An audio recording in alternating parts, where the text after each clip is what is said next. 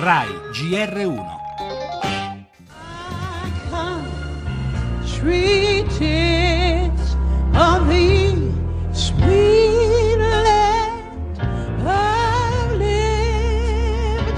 Migliaia di neri avevano marciato il 7 marzo del 1965 attraverso il ponte di Selma perché i loro figli e i loro nipoti avessero una vita diversa dalla loro, perché non fossero schiavi ma cittadini. I say to you today, my friend, I still have a dream.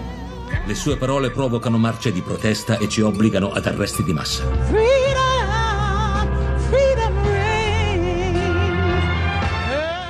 Signor Presidente, nel sud ci sono stati migliaia di omicidi a sfondo razziale. Andiamo a Selma.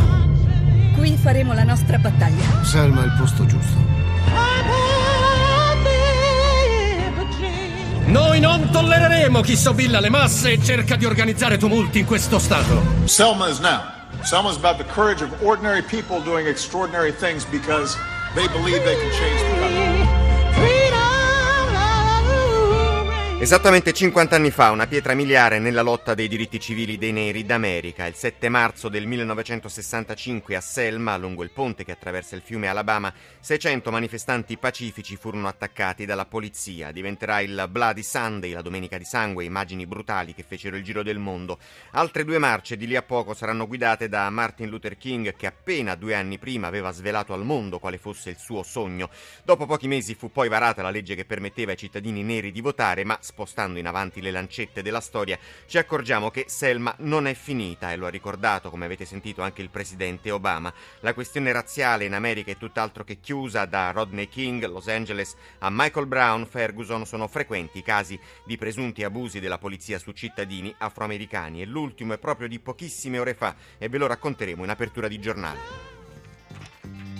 Le altre notizie del GR1 delle 8 in Libia ancora violenza dell'ISIS, i jihadisti hanno attaccato un campo petrolifero, intanto da Frontex nuovo allarme, fino ad un milione di migranti sarebbero pronti a partire verso le nostre coste, cauto però Gentiloni, no ad inutili allarmismi, dice il ministro degli esteri. La politica in primo piano ancora il durissimo scontro nella Lega tra Tosi e Salvini, l'economia spread sotto quota 90 punti, euro ai minimi, da oggi poi al via le tutele crescenti previste dal Jobs Act. Fisco arriva ad aprile. Il 7.30 in versione digitale per oltre 20 milioni di contribuenti. La cronaca a caso Moro, dopo 37 anni la testimonianza del prete che lo confessò prima del suo assassinio. Spettacolo domani 8 marzo, festa della donna, arrivano a Roma le stelle del New York City Ballet per un gran galà. E lo sport, caso Parma, domani si gioca approvato il piano Tavecchio Lega.